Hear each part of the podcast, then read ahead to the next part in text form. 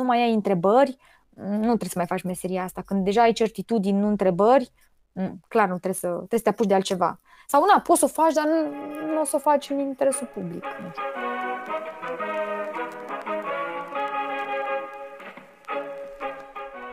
Salut! Eu sunt Florin Râșteiu și ascultați podcastul Civicult powered by Forum Apulum.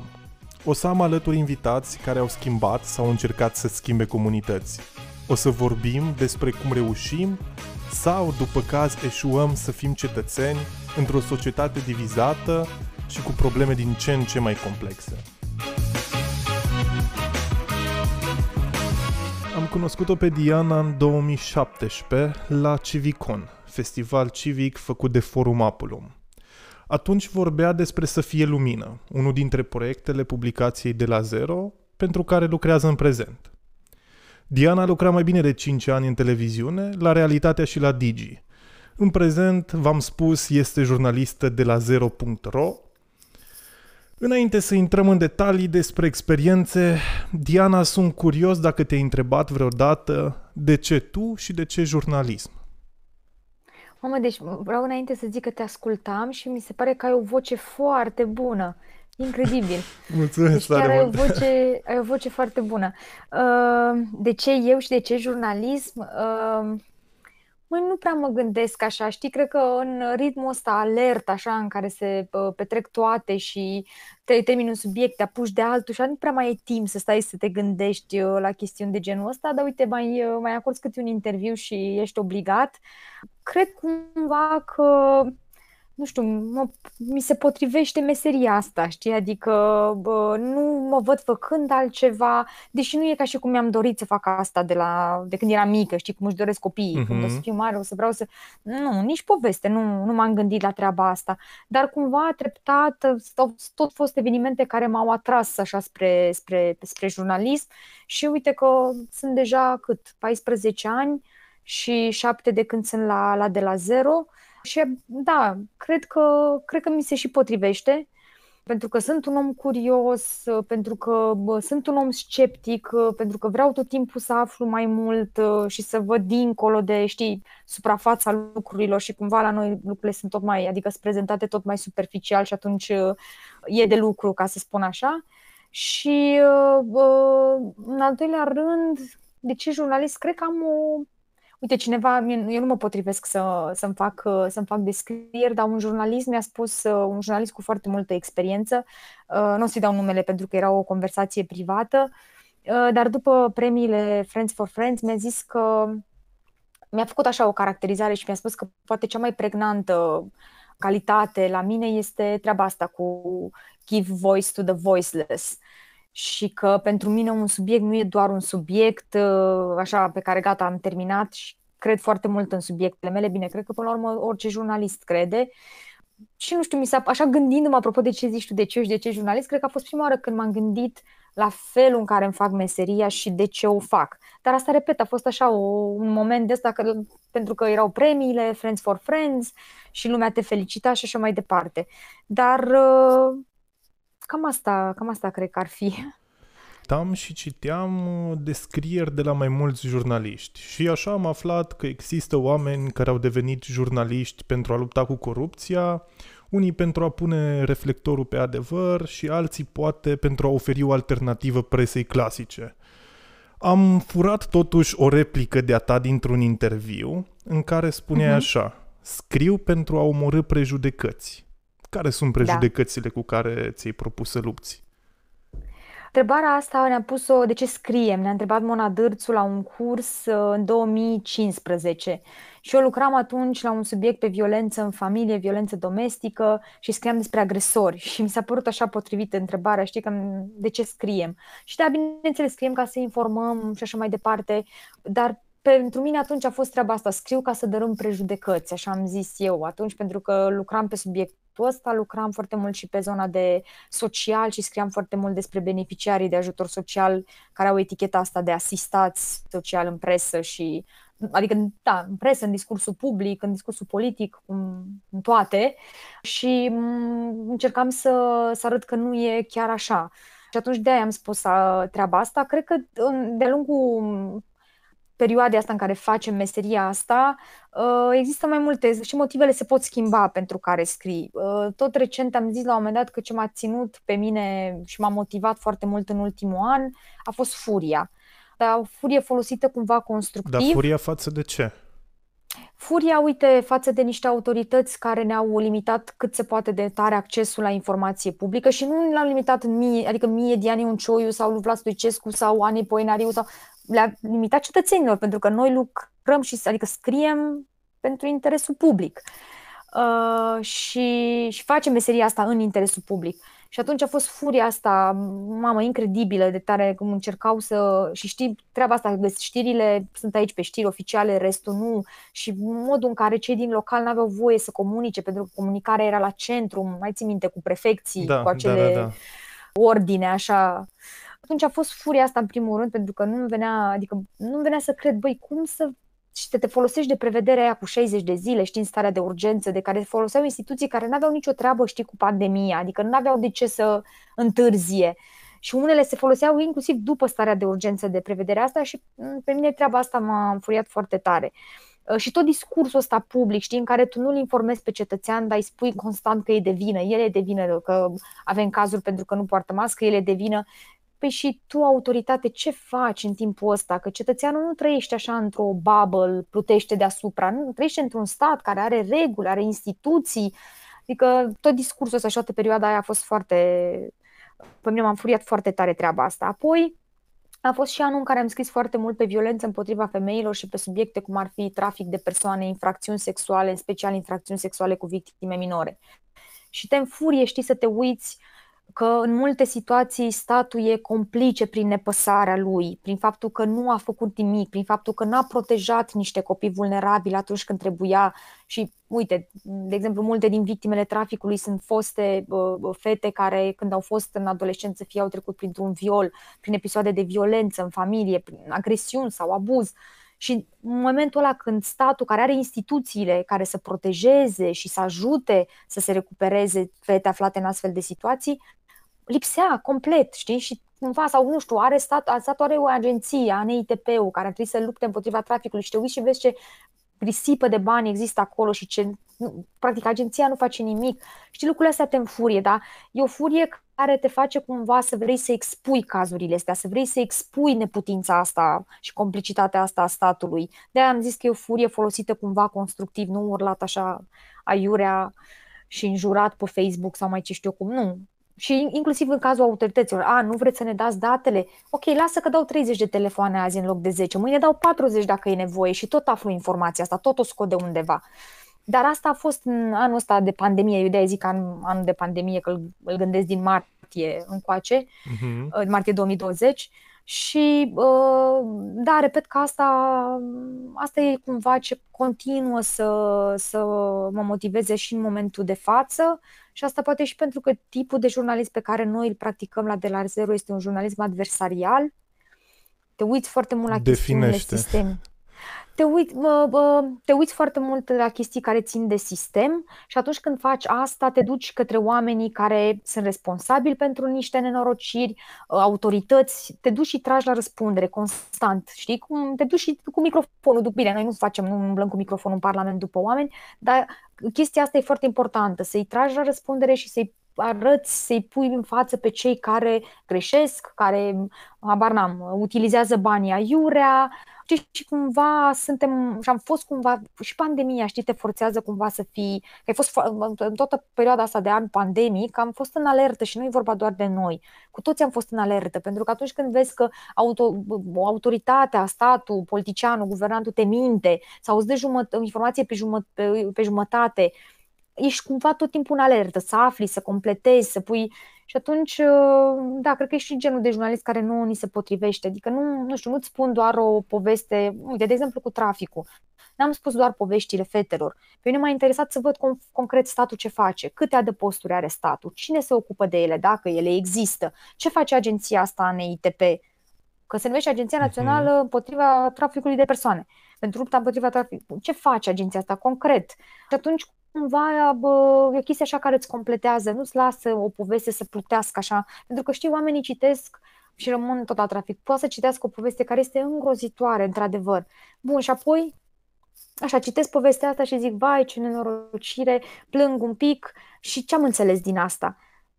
Și, adică, inclusiv eu dacă aș citi așa, mi-aș pune niște întrebări, adică unde e statul în treaba asta? Unde sunt instituțiile menite să le protejeze pe femeile astea sau pe copiii ăștia? Că, na, sunt inclusiv copii, adică am fete de 15-16 ani traficate, adolescenți. Uh-huh. Și atunci cam asta, cam asta facem noi, știi? Și ne uităm la lucrurile astea care poate nu sunt sau la care să ajungi un pic, nu știu, mai greu. Plus că a mai fost o chestie, știi, în perioada asta, dacă te uiți la presa mainstream, pentru mine era foarte frustrant la televizor să mă uit și să văd oameni pe care eu îi sunam, politicieni și decidenți, care nu răspundeau, mă, deci nu, și erau la televizor și nu îi întreba nimeni ce trebuie, știi, adică nu, nu, nu ce trebuie, în sensul ce era de interes public, știi, niște discuții așa pe lângă, Uite, și mi-aduc aminte, de exemplu, la infecțioase, la spital, exact la început, când aveam câteva centre de testare, cred că erau, cinci, nu, șase erau. Ce era exact la început. Aveam doar șase centre de testare în, în, în țară și unul dintre ele era la Brașov, la Spitalul de Boli Infecțioase. Băi, și spitalul ăla de câteva zile nu mai avea uh, teste, înțelegi? Deci nu avea teste de câteva zile. Uh-huh. După ce că aveam șase, și țin minte că am dat telefon, atunci am scris și așa mai departe și apoi la televizor a fost, nu știu, ministru, a fost și bă, bă, bă, managerul spitalului uh, de la infecțioase, la, cred că erau la Digi. Păi n-a întreb, nu l-a întrebat nimeni nimic, înțelegi? Deci nimeni nu i-a întrebat nimic. Domnule, stați puțin că suntem în stare de urgență, ne-am pornit să testăm, că e important să testăm cât mai mult și uite, tocmai vedem că la Brașov nu există de trei zile. Când ajung? Adică ex- Mamă, mi s-a părut incredibil. Asta e așa doar un exemplu, un exemplu destul de mic, că au fost situații și mai, mai complicate, știi? Și foarte, foarte frustrant așa a fost uh, să te uiți, să-i vezi pe niște oameni invitați în platou care nu-ți răspund mai niciodată la telefon și care nu sunt, nu întreabă nimeni, știi, nimic. Să știi că și eu țin minte un episod din ăsta destul de bine. Știu că era Gabriela Firea, a fost o primar al capitalei, era la o televiziune la un moment dat și se lua așa fățiș de Dăruiește Viață, care construiește Spitalul Oncologic uh-huh. din mhm. București. Și moderatorul de la emisiunea respectivă asculta și dădea din cap uh, acuzațiilor lansate de Super. Gabriela Firea, fără ca măcar să-i pună o întrebare care să o pună în dificultate sau măcar să clarifice pentru urmăritor situația. Sunt sigur că o parte dintre oamenii care poate nu aveau acces atât de mult la informații și s-au uitat la emisiunea respectivă, au rămas cu impresia că doamna Firea are dreptate și că femeile alea chiar câștigă ceva Adică uh, ea pornise de la premisa că ele au niște interese, pentru că de aia fac. Uh-huh. Nimeni nu face la noi în țară ceva fără să aibă niște interese ascunse. Și oamenii poate chiar au plecat cu impresia asta pentru că moderatorul nu a clarificat și și eu am o nemulțumire foarte mare față de asta.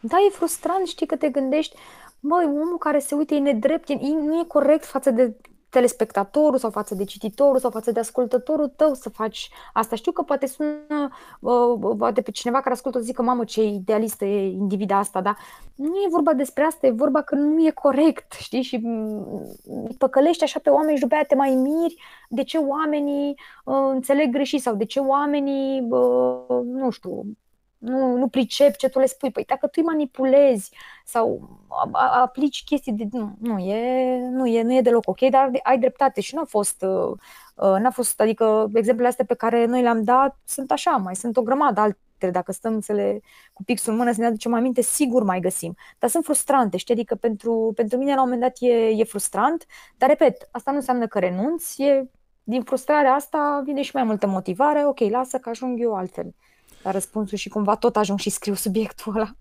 Să știi că îți citesc de ceva ani uh, materialele și am observat că adesea scrii anchete jurnalistice despre probleme, cum ziceai și tu, pe care le evităm cumva sau evităm să vorbim despre ele sau chiar ne rușine cumva. Uh, și aici uh, mă refer la acte de abuz sexual, la violuri, uh-huh. la sărăcie extremă, dar și despre biserică care în continuare mm-hmm. e un subiect tabu.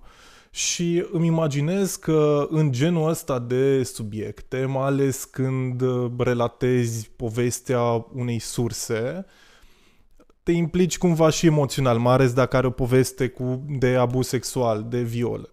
cum reușești totuși până la urmă să rămâi distantă și obiectivă și să scrii materialul ăla în interesul cititorilor? Sunt foarte curios de răspunsul ăsta. Uite, eu, eu sunt un om destul de pasional așa și mă enervez foarte repede, adică îți poți da seama și după vocea, timbrul vocii mele, care în momentul în care vorbește despre o chestie imediat se, se aprinde așa și urcă, dar uh, Cred că ajută foarte mult uh, editorul într-o astfel de... Pe mine, cel puțin, mă ajută foarte mult editorul. M-a ajutat la să fie lumină, ne-a ajutat. A ajutat foarte mult că suntem, am fost o echipă, deci a fost senzațional ce discuții am avut pe principii, pe etică, cum trebuie făcut jurnalistic corect. Uh, a fost senzațional, deci uh, Adică, nu știu, chiar mi s-au părut, am avut discuții și uh, răzgândeli tot așa, pentru că discutând ne-am dat seama, băi, nu e ok să facem asta, poate ar trebui să avem o abordare altfel și ești foarte atent, mai ales când, adică cumva știi din start că fiind un subiect foarte sensibil, trebuie să fii foarte atent. În primul rând trebuie să te asiguri că îți protejezi sursa, Adică tu din start ai în cap, ori, indiferent de cum ai scrie, ce ai scrie, tu trebuie să-ți protejezi sursa, asta e, e uh, regulă de aur. Și cum faci uh, asta în cazul ăsta, adică în cazul unei persoane care îți povestește despre abuzul prin care a trecut? Păi, în primul rând, cea mai simplă chestie e că nu le dai numele schimbi numele uh, uh, sau, na, depinde, dai inițiale, le dai la inițiale, nu se întâmplă doar în cazul în care deja informația e cumva publică, dar tu nu vrei să mai să le expui pe omul ăla, dar în principiu asta e chestia, schimbi, schimbi numele și anunți și cititorul că îi schimbi numele, uneori emi, uh, scoți din poveste niște detalii care poate par foarte importante, dar tu îți dai seama că dacă le pui, persoana respectivă va fi recunoscută, știi? Mi s-a întâmplat asta, dar nu la uh, cel cu abuzurile sexuale de la Huș, ci uh, povestea cu martorilor lui Jehova, uh, despre în fine, abuzurile din cadrul martorilor lui Jehova. Și acolo aveam niște uh, detalii care erau foarte puternice, știi, pentru uh, poveste mm-hmm. în mhm. sensul de a înțelege ce se întâmplă acolo, dar pe care n-am putut să le pun. Adică oricât mi-aș fi dorit eu ca jurnalist, repet din nou, principala chestiune e să protejez sursa. Inclusiv la Să fie lumina am avut o sursă extrem de importantă pe care, dacă, adică dacă i-am fi dat numele, din nou, poate ar fi avut mai multă greutate, ne-am gândit noi, știi, inclusiv în fața cititorilor, dar n-am putut să facem asta în niciun caz, adică persoana respectivă a acceptat să vorbească cu noi sub anonimat, complet și am folosit foarte, adică am folosit chestiuni din ce, ce ne-a spus el uh, în alte feluri, dar n-am putut. Foarte mult că era ușor să fie, era, ar fi fost foarte ușor să fie identificat. Asta odată. Apoi cumva te enervezi, știi, te, eu m-am enervat foarte mult. Eu am, am vorbit povestea asta cu abuze de la Huș, eu am vorbit cu victimele.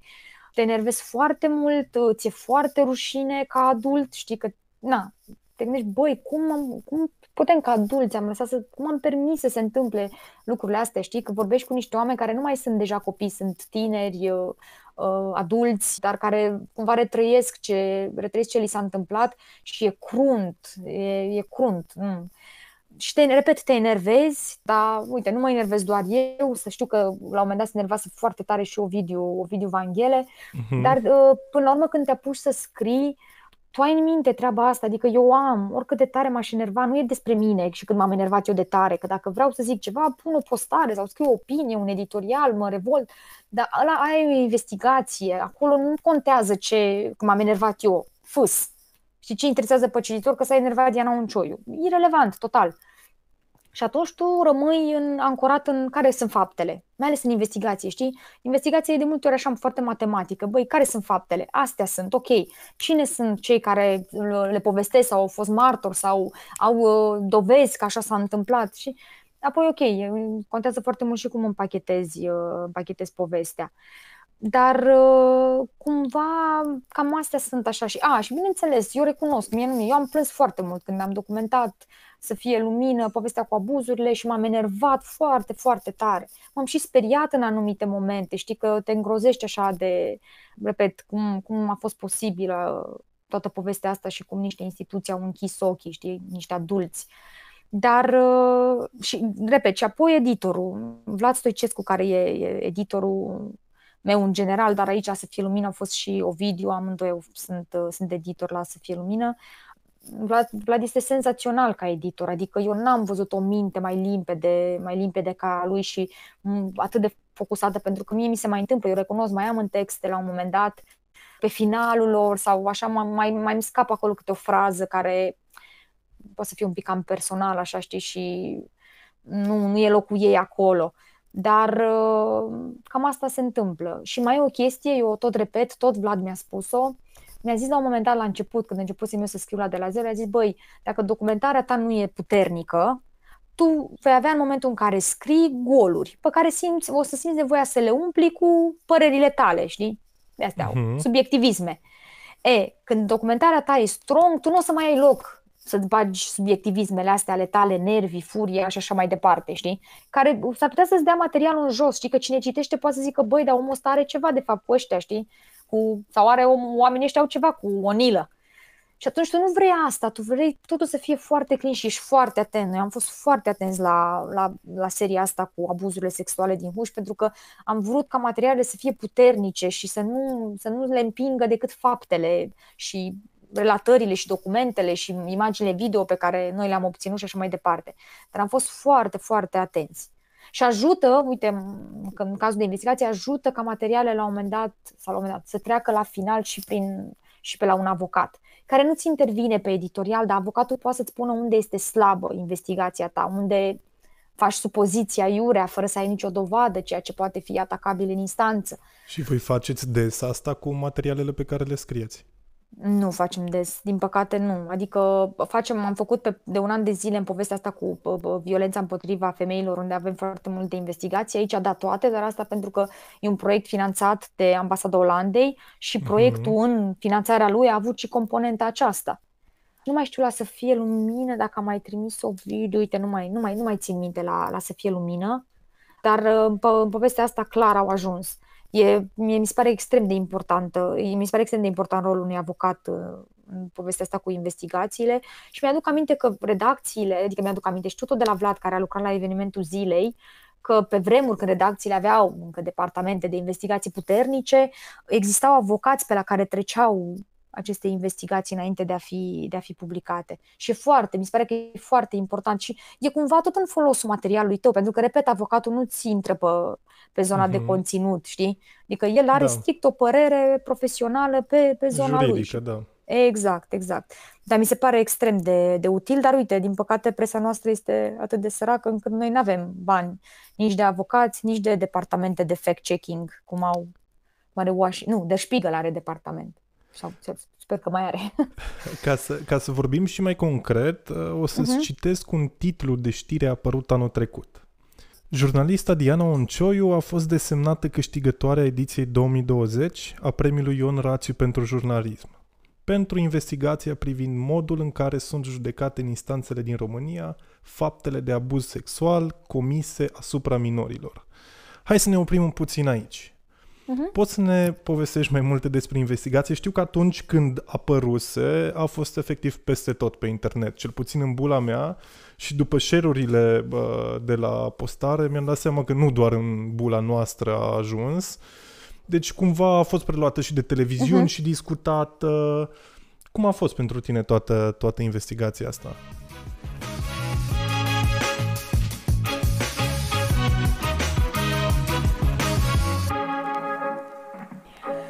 A pornit, a fost așa cumva, nu neapărat, adică nu ne-am, n-am avut o idee foarte clară în momentul în care am pornit-o. Noi ne gândeam să ne uităm și vorbesc la plural pentru că a fost o muncă de echipă, chiar dacă uh, Vlad este, uh, prefera așa să stea un pic în, în umbră.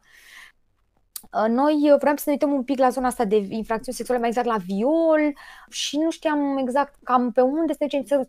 Solicitasem o serie de date de la inspectorat IPJ-uri și de la IGPR, de la poliție, adică, dar încă nu știam concret ce să fac cu ele. Aveam solicitase și din local, de unde știam eu că sunt zone unde numărul infracțiunilor sexuale era destul de mare și apoi nu știu cum mi-am adus, am văzut în presă, văzusem povestea asta cu CEDO în care România a fost condamnată în, de două ori, în două cauze în care victimele erau minore și era vorba de viol, în fine, agresorii fusese condamnați pentru act sexual cu minor și aveam condamnările acestea. Și uitându-mă, citind pe, pe site-ul CEDO, am văzut că scrie acolo că România a trimis statul român, prin agentul guvernamental, guvernamental a transmis către CEDO, nu mai știu câte erau, 35 de cauze pentru a demonstra curții că că judecătorii noștri, domne, pot decide singuri când a consimțit și când nu a consimțit o fată de 10, 11 sau 12 ani.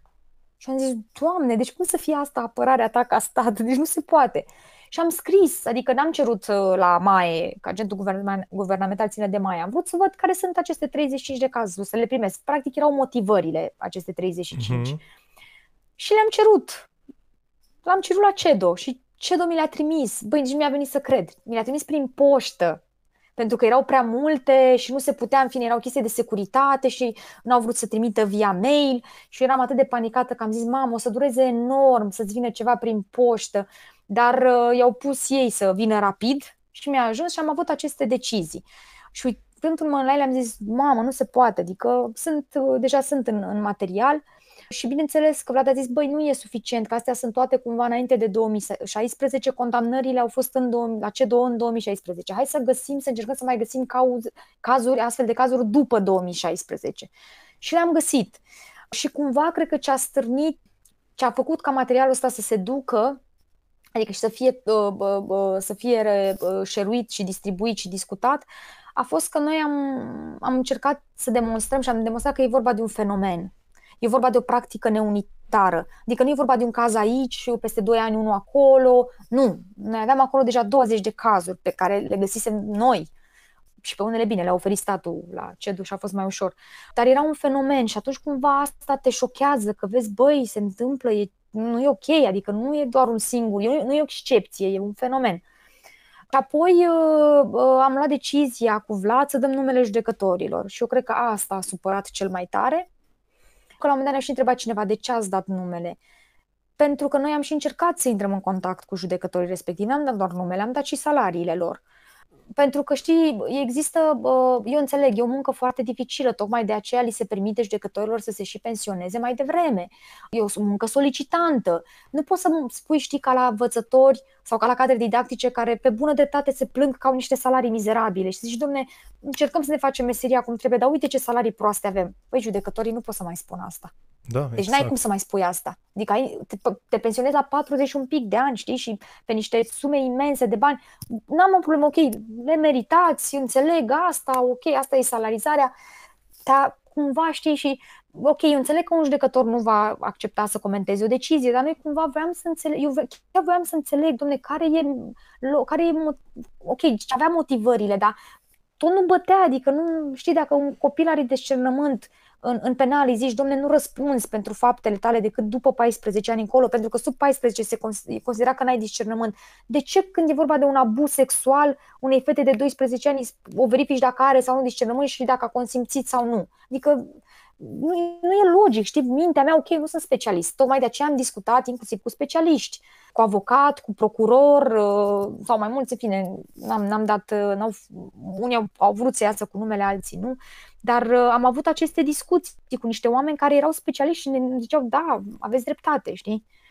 Uh-huh. Și cam asta a fost cu, cu toată povestea, dar cred că asta a fost, astea au fost cele două chestiuni care au, care au ajutat să aibă un impact mare. Faptul că am demonstrat că există un fenomen și o practică neunitară care este absolut îngrozitoare și faptul că am dat numele judecătorilor. Practic pe cei din CSM, că apropo de ce s-a întâmplat apoi din Consiliul Superior al Magistraturii, pe acolo cineva s-a supărat, un judecător probabil care a fost uh, menționat, s-a supărat și a cerut inspecției judiciare să verifice dacă n-am încălcat independența magistraților, știi? Și de acolo, dintre asta, s-au dat și seama că e penibil să analizezi așa ceva, adică eu acolo expun niște situații îngrozitoare, ei vor să vadă dacă eu am atacat independența justiției. E hilar. Și atunci s-au dus, ok, hai să evaluăm toate cauzele din ultimii șase ani, adică 2014-2020,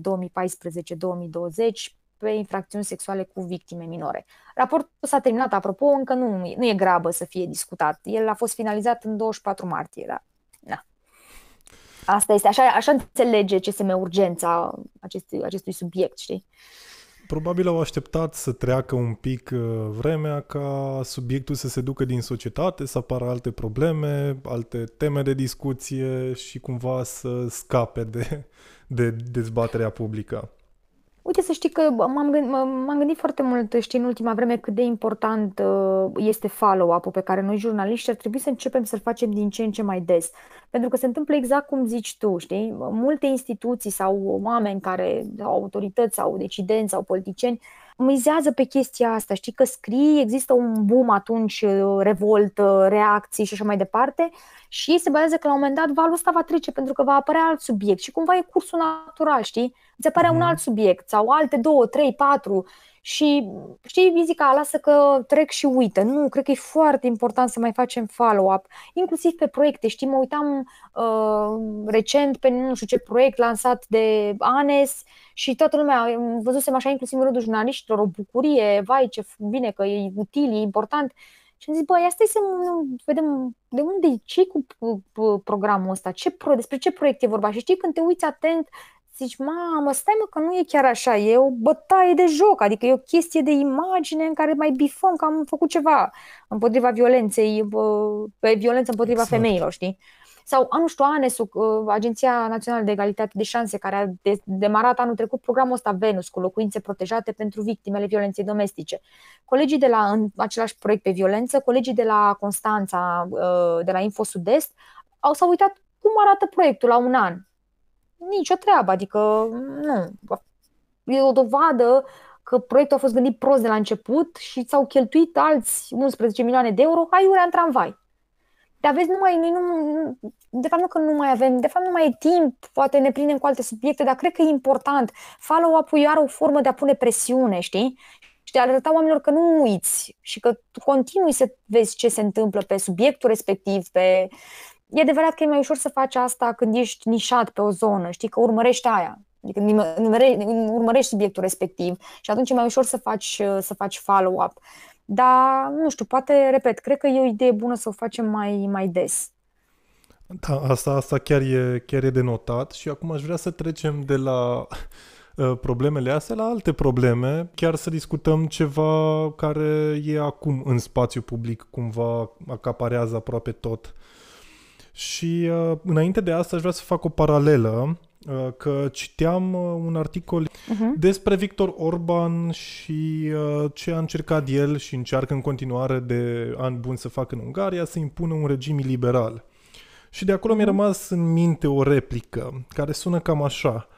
Prima dată i-a luat pe jurnaliști și după noi nu mai știm ce s-a întâmplat. Păstrând proporțiile, uh, duminică Roman Protasievici un jurnalist care luptă împotriva regimului Lukashenko, a fost arestat în Minsk după ce avionul care mergea spre Vilnius a fost deturnat. Cum ai văzut tu asta ca o colegă de breaslă cu Roman? Înfricoșător, pentru că mă gândeam, dar mă gândeam așa inclusiv în, într-un context mai mare, știi că crezi că trăiești în, într-o lume în care, ok, dacă țara ta nu, țara ta nu poți fi protejat, există niște mecanisme internaționale care te-ar putea proteja, știi, și te trezești că nu e așa, că ești foarte singur. Iar pe mine sentimentul ăsta, cred că e, e, e pentru mine înspăimântător sentimentul ăsta, știi, să, să ajungi într-o situație doar pentru că îți faci meseria, adică mm-hmm. nu ai făcut nimic greșit, n-ai comis nicio faptă penală pentru care, dacă ai făcut, ok, trebuie să răspunzi. Dar pentru că îți faci meseria, ajungi într-o situație din asta în care nu te realizezi că nu te poate ajuta nimeni. Știi, și mi se pare crunt și la asta m-am gândit, la, și când citeam toate, uh, inclusiv ce a scris Adina Vălean, ai ce fericire că a decolat avionul cu toți pasagerii sau chestii de genul ăsta, sau toate, toate mesajele astea care, ok, înțeleg, e clar că nu am stofă de diplomat, nu o să fac niciodată treaba asta, dar nu știu, poate ar trebui să gestionăm un pic mai bine, să avem niște reacții un pic mai adecvate la ce se întâmplă, știi? Postări așa pe Twitter mi s-au părut așa, nu știu, de, degeaba cumva, știi? Uh, asta odată. Doi, e înfricoșător pentru că se întâmplă destul de aproape de noi, știi, și, și povestea cu Ungaria și ce s-a întâmplat acolo cu presa. Uh, da, e, e înfricoșător, ce să zic. Nu, și mi se pare, cumva știi ce mi s-a mai părut iar înfricoșător? Faptul că cineva poate să facă treaba asta fără absolut nicio problemă. Ori oamenii care fac asta îți arată, adică când ei fac asta, îți arată cât de puternici se cred și cât de convins sunt că nu o să li se întâmple nimic. Și asta e, e iar înfricoșător, pentru că un om care crede că nu îi se poate întâmpla nimic făcând rău, e periculos. Și poate să facă și mai mult, și mai mult rău. Cu toate astea, eu m-am gândit și un pic altfel la cazul ăsta și anume că din nou vorbim despre Belarus, adică în martie anul trecut uh-huh. toată lumea vorbea de Belarus așa cum vorbim și acum. Și uh-huh. în ultimele luni, cumva, discuția dispăruse, pentru că Lukashenko pare că nu a mai dat astfel de lovituri, nu s-au mai prea organizat proteste, erau anunțate, dar asta poate să fie și un impuls pentru oamenii din Belarus să lupte din nou vehement, cum o făceau în urmă cu câteva luni, împotriva regimului. Poate a fost o greșeală că l-a luat pe Roman Protasievici, care e o persoană atât de vizibilă, că na, el, el făcuse Nexta și știu că și în, da. în martie mă uitam pe Telegram, uh, toți de aici de la forum ne, ne uitam și discutam între noi ce se întâmplă mm-hmm. acolo și el fix pe omul care informa oamenii a ales să-l aresteze, dar nu oricum, ci deturnând un avion care se ducea la, la Vilnius. Da, asta poate să fie o chestie care să explodeze în față, știi? Tocmai pentru că, și mai e ceva, știi, el n-a, n-a, rețin, n-a arestat un opozant, adică un alt politician, deși și acolo ar fi fost, nu mă înțelege greșit, ar fi fost da, greșit da, da, da, și nașpa și, și așa mai departe. Dar e vorba de un jurnalist, știi? Adică un om care n-are nicio treabă decât să informeze și care n-a făcut decât să expună inclusiv relele pe care acest, adică abuzurile acestui om, știi? Uh, deci el nu e un opozant, el este un jurnalist și atunci cumva impactul este și mai mare, știi? A, ok, scrie despre uh, toate nenorocirile făcute și ce care s-au întâmplat în Belarus sau se întâmplă din martie încoace, Uh, dar el este un, un jurnalist știi? și cred că, repet din nou, uh, impactul e, e un pic mai mare și revolta e un pic mai mare. Că atunci când ai un om care este, hai să zicem, tot politician și opozant, apar tot felul de discuții, ca oamenii cârcotași, știi? Domne, dar lasă că de fapt uh, s-a întâmplat asta că vrea să ia puterea și e de aceeași uh, țeapă ca el și așa mai departe. Adică niște bullshit-uri. Aici n-ai ce să zici, știi? Adică toți mm-hmm. cârcotașii care ar avea, uh, ar încerca să-ți explice că e ok, deși mă îndoiesc că ar fi făcut cineva asta, dar în fine, că e ok ce a făcut om, aici n-ai, nu, nu, e, nu, nu poți să-i găsești nimic, știi? Sputnik, Sputnik spunea că e ok ce a făcut și chiar mai mult de atât, uh, ei, imediat după ce a apărut uh, acel videoclip în care se vede clar că jurnalistul a fost agresat fizic, ei au spus da. că e o manipulare. Cumva ăsta a fost așa un ordin dat de, de la Kremlin să spună că ok, a fost uh, o manipulare a presei din România, că de fapt el, avea, el are urmele la pe față din totdeauna. Da, nu, oricum am văzut că astăzi a apărut, uh, sau ieri, dar cred că astăzi și un mesaj dat tot video de uh, prietena lui. Pe, uh, tot așa, pe modelul sunt aici, sunt bine, și așa mai departe. Nu, astea sunt uh, probabil uh, scoase tocmai ca să liniștească un pic apele, pentru că la un moment dat uh, circulase fără să fie verificată informația că el ar fi într-un spital deja și care are probleme cu inima. După aia tot felul de speculații legate că s-ar putea să nu mai fie în viață și atunci cumva cred că au făcut, au scos clipurile astea intenționat ca să mai liniștească un pic oamenii. Chiar și așa forțate cum sunt ele, știi, și le vezi că sunt. Dar da, uh, e foarte înfricoșătoare toată, toată povestea asta și, repet, faptul că, știți, se, se întâmplă asta și nu te ajută nimeni. Citisem chiar astăzi că părinții cerau disperați ajutor instituțiilor internaționale, Uniunii Europene, habar n-am, uh, să-l, să-l, să-i ajute pentru că cel mai probabil o să fie omorât uh, sau va muri în închisoare, știi? Mi se pare mhm. crunt, nu, nu, și imposibilitatea asta de a face ceva nu e ok. Da, uite că și noi avem mici tentative la noi în țară și aici mă refer la Daniel Băluță, primarul sectorului 4, hmm. care în urmă cu câteva zile a depus o plângere la DICOT împotriva jurnalistului Cătălin Tolontan pentru o serie de investigații în care apare numele lui Adică investigațiile respective nu erau, uh, asta spun pentru cei care ne ascultă, nu erau despre Daniel Băluță, ci apărea el uh, cu numele în articolele respective și că ar fi avut uh-huh. legătură cu Goleac, personajul principal din investigația celor de la Libertatea. Practic, uh, e un act de intimidare făcut de un primar. Mie mi se pare că Uh, Daniel Băluță cumva și-a făcut o strategie, adică dacă a reușit să, adică a avut curajul, tupeu, cum vrei să-i spui, să se ia de un jurnalist care e mainstream, adică mai ales după colectiv, toată lumea știe de Tolontan și oricum e unul dintre jurnaliștii cei mai cunoscuți de investigații de la noi din țară. Și dacă a avut curajul să îl atace pe el, cumva i-a pus cu doi pași în spate pe cei din presa locală care nu au bani de avocați scumpi sau care nu au bani de avocați deloc și care acum probabil sunt un pic mai speriați să pună reflectorul pe problemele din sectorul 4 și nu numai.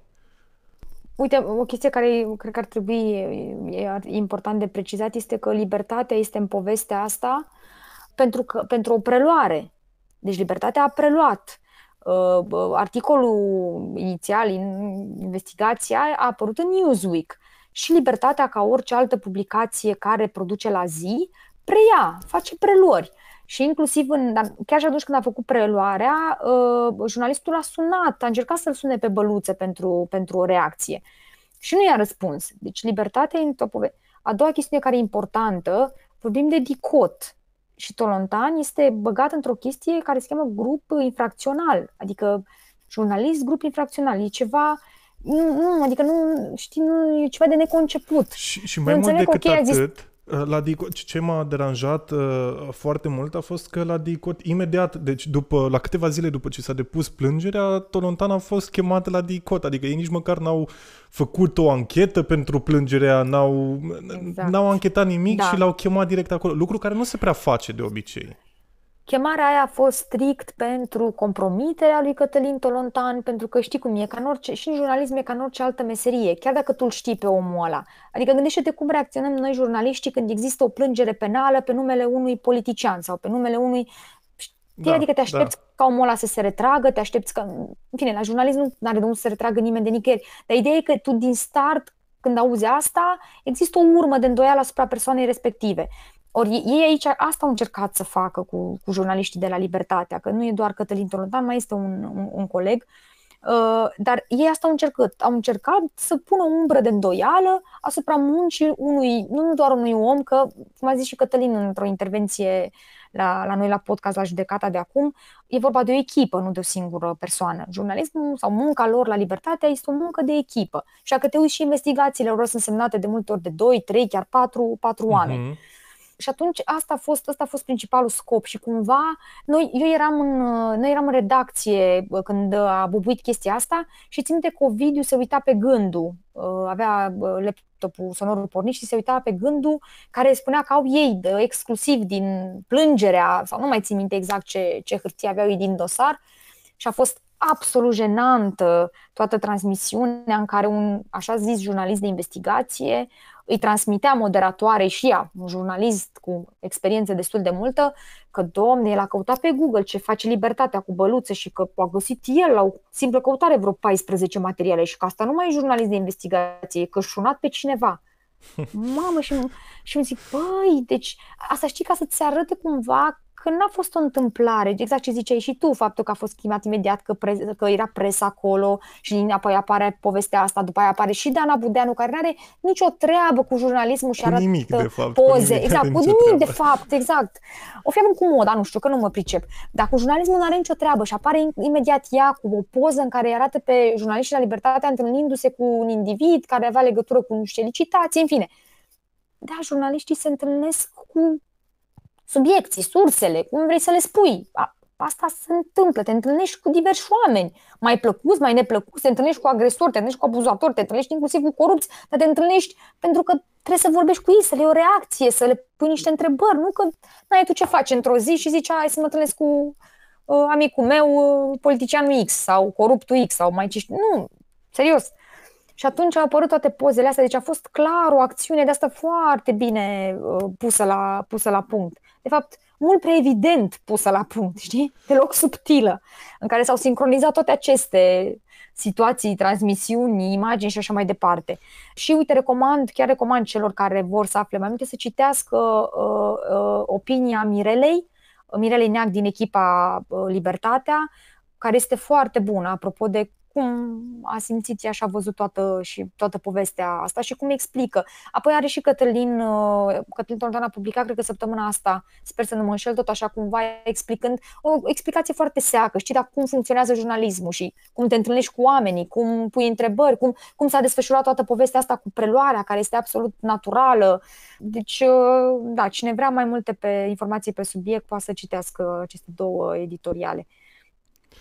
Așa, apropiindu-ne de final, aș vrea să-mi spui un moment în care ai simțit că ai eșuat ca cetățean sau ca jurnalistă. Fuh, ca cetățean și ca adult am simțit, simt asta de foarte multe ori în subiectele pe care le, le documentez. Ți-am zis mie, în, mai ales în subiecte care au legătură cu adolescenți, cu abuzuri ale adolescenților sau cum a fost cu traficul de persoane, îți vine să intri în pământ de rușine, pentru că ești un adult, ești parte din societatea asta, știi, care cumva a permis sau a încurajat astfel de, de lucruri, chiar dacă tu direct n-ai făcut așa ceva. Da, eu mă includ, știi, sunt acolo și eu. Uh, și asta mă face să mă simt atât de, uh, să fie atât de rușine, știi, și să mă gândesc, băi, ce, ce șuați suntem, să, nu, e, e foarte, uh, foarte urât sentimentul. Și da, în astfel de subiecte simt de multe ori că eșuăm ca societate, ca cetățeni, că nu avem deloc empatie, că nu avem deloc înțelegere. Iar ca jurnalist, n-am simțit și nu, n-am, adică nu, cred că m-aș simți, mă simt prost când greșesc, într-adevăr, mă simt foarte prost. Pe mine treaba asta cu greșitul mă, mă termină. Eu am, și după ce public, aștept două ore, mă tot gândesc să nu-mi zică cineva că am greșit vreo cifră, că am greșit ceva, că nu e adevărat o chestie. Pe mine treaba asta mă consumă foarte, foarte mult. Uh, dar chiar și atunci când, uh, când mi s-a întâmplat și mie să greșesc, am dat erată, mi-am turnat toată cenușa existentă în cap, dar n-am simțit că am eșuat, știi? Pentru că a fost o greșeală, n-a fost intenționată, pentru că deja când e intenționată e manipulare și de mână da. altceva, uh, dar uh, clar m-am simțit prost, da? Ca, ca jurnalist încă n-am simțit că, că, că am eșuat, habar n-am, poate o să vină. Te frustrezi normal când vezi cum arată presa din România, dar din nou, știi, ți-am zis și mai devreme, nu e despre noi meseria asta, despre mine, Diana Uncioi, sau despre Florin uh, Râșteiu, sau despre Ovidiu Vanghele Vlastoicescu sau Cătălin Tolontan. Nu e despre noi. Și atunci când nu e despre noi, nu te gândești așa de mult la chestii de genul ăsta, știi? Cum nici nu discutăm de multe ori despre ce mai, cum ai întrebat și tu, cum reușești să faci niște lucruri sau să treci prin niște subiecte. Noi, jurnaliștii, nu discutăm despre lucrurile astea pentru că de multe ori simțim că ne este rușine, știi? rușine în sensul că, nu știu, te duci și asculti un sau urmărești povestea unui dependent de, de droguri care moare în timpul documentării tale. Mă gândesc la Matei Bărbulescu, care a, avut un, a documentat un astfel de subiect, sau nu știu, vorbești cu fete traficate și te gândești, băi, cum să mă plâng că mie mi-e greu să duc poveștile acestor oameni când ei le-au experimentat, le-au, le-au trăit. trăit. Da. Și atunci nu te gândești la asta, dar cu timpul, știți, apar că de obicei când documentezi povești de astea care sunt destul de complexe, le documentezi două, trei luni, patru luni, un an, nu știu. Noi pe Să fie lumină am stat uh, cu toate, cu ambele serii doi ani de zile. Am mai făcut și altceva în timpul ăsta, dar ca idee, știi, când ești prins în atâta timp în, în niște povești, n-au, n-au cum să nu lase niște urme. Uh, și trecem foarte plus oboseala și așa mai departe. A fost un an foarte greu pentru, pentru jurnaliștii care își fac treaba așa cum trebuie, adică anul ăsta pandemic fost foarte, foarte solicitant și dificil și na, poate ar fi bine ca între noi cel puțin să mai discutăm de, să ne mai eliberăm așa de niște lucruri care ne apasă. Diana, ce sfaturi ai da cuiva care de mâine ar vrea să se apuce să scrie pentru a doborâ prejudecăți?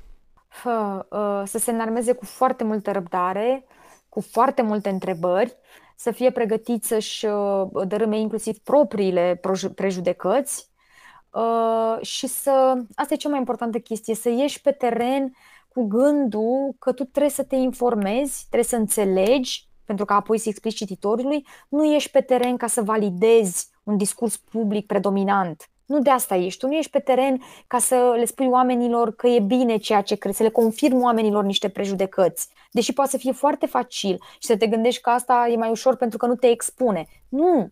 Tu, tu nu scrii ca să faci pe plac unor oameni. Tu scrii pentru interesul public. Adică asta, este, asta, asta te ghidează pe tine, uh, nu interesul publicului sau interesele publicului, știi? Interesul public, ăla este, ăla este cel care trebuie să, să ne ghideze și mm, indiferent de ce, de ce face jurnalist, să citească mult, să citească mai mult decât scrie, asta e, e sfânt. Dar cam astea, cam astea ar fi. Întrebările și să, să citească mai mult decât scrie. Asta cu întrebările e foarte... Când nu mai ai întrebări, nu trebuie să mai faci meseria asta. Când deja ai certitudini, nu întrebări, mm, clar, nu trebuie să, trebuie să te apuci de altceva. Sau, na, poți să o faci, dar nu, nu o să o faci în interesul public. Nu știu, o să o faci din alte motive. Diana, îți mulțumesc tare mult pentru, pentru discuția de astăzi și pe voi, ascultătorilor, vă invit să o citiți în continuare pe de la 0.ro sau pe Să fie lumină.